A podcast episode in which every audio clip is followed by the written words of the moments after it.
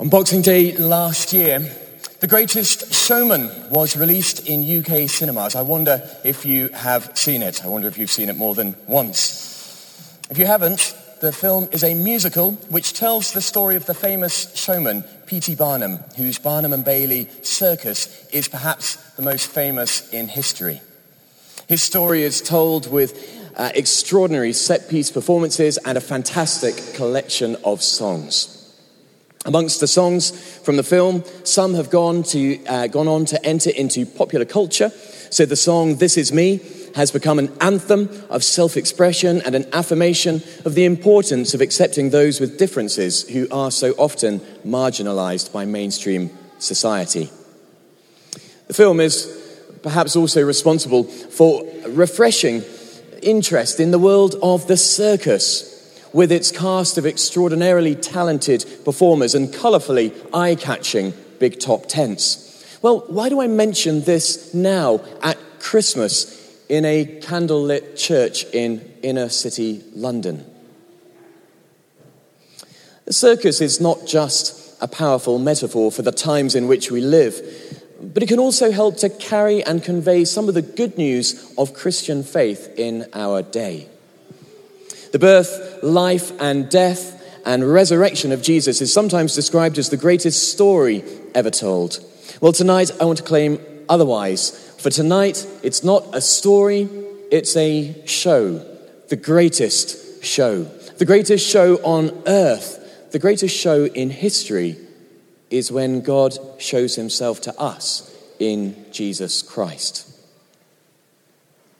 Now, in popular imagination, when the circus comes to town, crowds are attracted by the anticipation and the excitement of spectacle, mystery, the brightly coloured big top, the weird and wonderful cast of performers, the exotic animals not usually seen, and perhaps also by the opportunity for a temporary suspension of normal conventions. The circus promises a brief interlude in everyday life, a time for reckless and joyful abandonment. Perhaps a little like Christmas. The circus, along with music festivals and similar, attracts a crowd of revelers who expect a break from everyday life, perhaps experienced with adrenaline inducing rides, joyful, thrilling performances, perhaps also experienced with a darker and more sinister side, with alcohol, drugs, illicit liaisons, and even criminality and violence seeming to be accepted and sanctioned in this suspension of normality.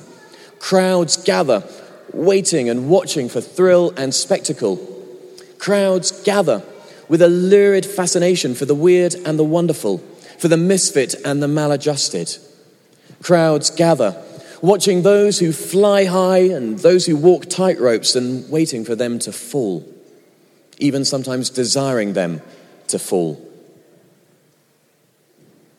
The circus is a term sometimes used to describe the political machinations of our day. Indeed, the 2016 US presidential race was observed in a TV documentary series simply called The Circus. The campaign teams of the presidential hopefuls traveled from coast to coast, from town to town, from city to city in the United States, rallying voters to their cause. With each stop, crowds gather. Some with genuine interest and fascination, some with a lurid desire to watch a candidate fall. In our own country, the Westminster Village is sometimes described as a political circus. And we watch to see who can remain perched precariously on their political tightropes. Will they fall? Will they? Won't they? this week, next week. We wonder which trapeze artist will miss a catch. In the current chaos and confusion over Brexit, it feels more circus like than ever, as the events of this very past week have shown. For many of us, life itself can feel like a permanent circus, with any sense of normality or convention permanently suspended. I've come to realize through my conversations uh, that many people in the inner city feel constantly overwhelmed by the hectic busyness, complexity, and chaos of London life. For all its appeal, the city itself is something of an oversized circus, with many of us experiencing a sensory overload as different places, people, and priorities compete for our attention. Our gaze never stays still. We struggle with distraction, and we never know from week to week whether the fire breather who captivates and amazes us may come too close and burn us. The Bible tells of an occasion when Jesus came to the town of Jericho. And there was something like the circus coming to town. A great crowd gathered to see Jesus. Some of them captivated by his teaching and his miracles, some wanting to know what all the fuss was about. Some of them perhaps awaiting and even hoping for his downfall. And amongst them was a man named Zacchaeus. He was a tax collector. Zacchaeus was Jewish, but as a tax collector, he was despised by his, by his own people because he colluded with the occupying Roman forces by collecting taxes on their behalf. Not only did he collude with the enemy occupiers, but he also cheated his own people by extorting money from them, skimming off the top, taking a share of the revenues for himself. Zacchaeus himself watched Jesus arriving from a distance, from up a tree, as it happens. He wasn't down amongst the crowd, but he sat aloof and apart. Perhaps he didn't want to get too close. Perhaps he didn't think that he would be welcomed to come close. Perhaps he feared the rejection of his community. Regardless, he was not left unnoticed. Jesus saw him. And Jesus did something extraordinary. Jesus invited himself to Zacchaeus' house. He didn't make Zacchaeus come to him, he went to Zacchaeus. He didn't make Zacchaeus repent, he didn't ask Zacchaeus to make reparation for all the wrong that he had done. He didn't ask Zacchaeus to repay those from whom he'd extorted money. He simply told Zacchaeus that he wanted to come and eat with him. He wanted to spend time with him. Zacchaeus was overwhelmed and astounded. And he responded by doing all of those other things. He repented, he made reparation, he repaid those that he had cheated. But he didn't do any of these things to earn the attention of Jesus, he did them as a response to what Jesus had initiated. Now, the famous Christmas reading from John's Gospel that we heard read a moment ago says this The Word became flesh and made his dwelling among us. Now, other translations make it a little clearer. The Word, they say, that is the eternal Word that was with God from the beginning, the Word that was indeed God, the Word became flesh. The eternal divine word became a human person, a human baby, no less. We're all familiar with that part of the story, and made his dwelling among us. Except the original Greek is a little more specific. He didn't exactly make his dwelling, he tabernacled or pitched a tent among us. The eternal and divine Word of God, the second person of the Godhead, the Son of God, came to town and put up a big top. The divine circus came to town, and we are invited to come and see. Now, here there's a paradox of sorts. God comes to us in Jesus, God comes to us, and yet we are invited to come and see. Like Zacchaeus, we don't make the first move, Jesus sees us and comes to us. That's the mystery of the incarnation that God, the creator of the whole universe, the transcendent power of love that is before, behind, and beyond all life, that this God chose to come to us. God chose to meet us in time, in space, in the ordinary messiness of everyday life, in a form and a manner in which we could perceive and comprehend Him. He came in vulnerability and dependence. He came to share our humanity entirely. so that we may experience complete unity with him. He comes to us. But he also invites us to come to him. He gathers people to his tent. He comes to us first, but then he draws us to himself. We are gathered with the cast of misfits, every one of us peculiar in our own particular way, some of us more peculiar than others, perhaps. We are gathered to him. Jesus' birth is witnessed by ordinary people from Bethlehem a teenage mother, a house building father, shepherds, the night security watchmen and delivery drivers of their day, wise men, kings, astrologers, glory hunters. It's not the rich and the powerful, it's not the streets of Windsor for a royal wedding. It's the corridors of a winter night shelter amidst the poor and the powerless that we take our place.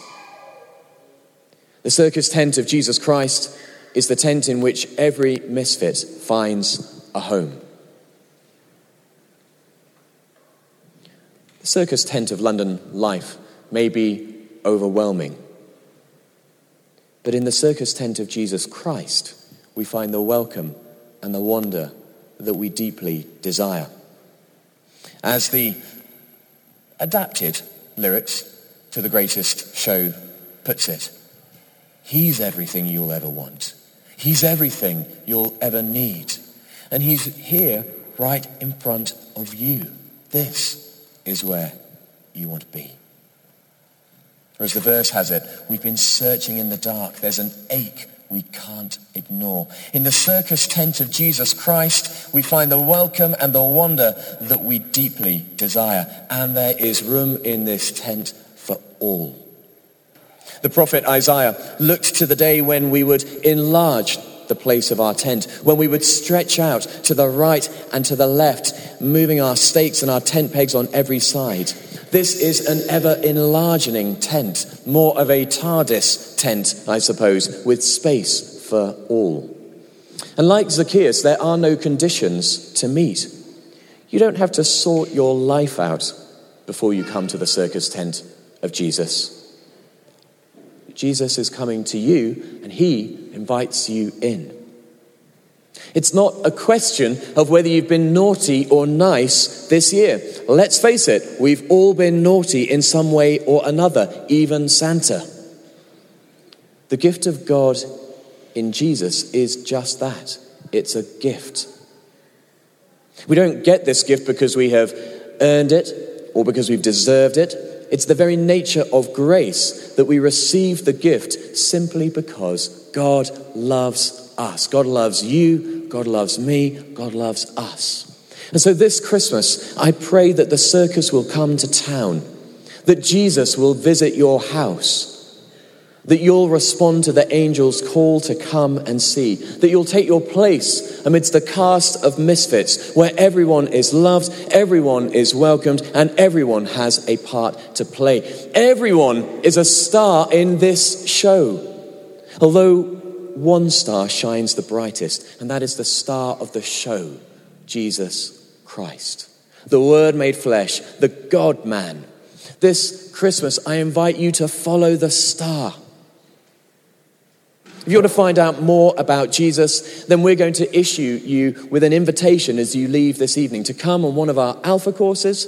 And we're also going to give everyone here tonight a gift, a short book of reflections for the 12 days of Christmas, simply entitled Follow the Star, to help you discover the significance and the relevance of Jesus for your life today. But we don't have to wait until we leave tonight. Jesus has visited us in our worship. He has come to dwell in this place amidst the praises of the people who are gathered here. And so I want to invite you just to close your eyes and be still for a moment. And to take a moment of silence. And to listen in your hearts for the call of Jesus. Jesus who says, I'm coming to town, I'm coming to your house. There's space in my circus tent for all. Will you come and see?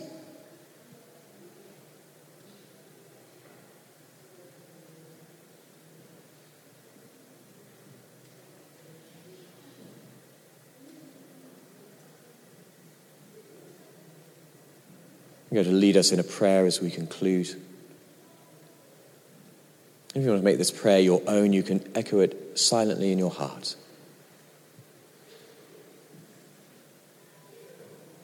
It's a prayer of response to respond to the invitation of the Word made flesh, the God man, Jesus.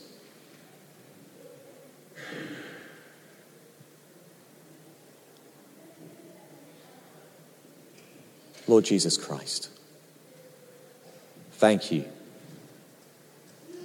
that at that first Christmas, you came and pitched your tent among us. Thank you that you come to us without condition and we are welcomed in, regardless of what we have done, what we have said, what we have thought. Thank you that there is not one single person who is not welcome in the circus tent of Jesus Christ. And Lord Jesus, now I respond. And I say, Yes, I will come and see. Thank you for coming. And from now on, may I be your follower. Amen. The greatest show on earth, the greatest show in history, is when God shows himself to us in Jesus Christ. The circus tent of Jesus Christ is coming to town. Come and see.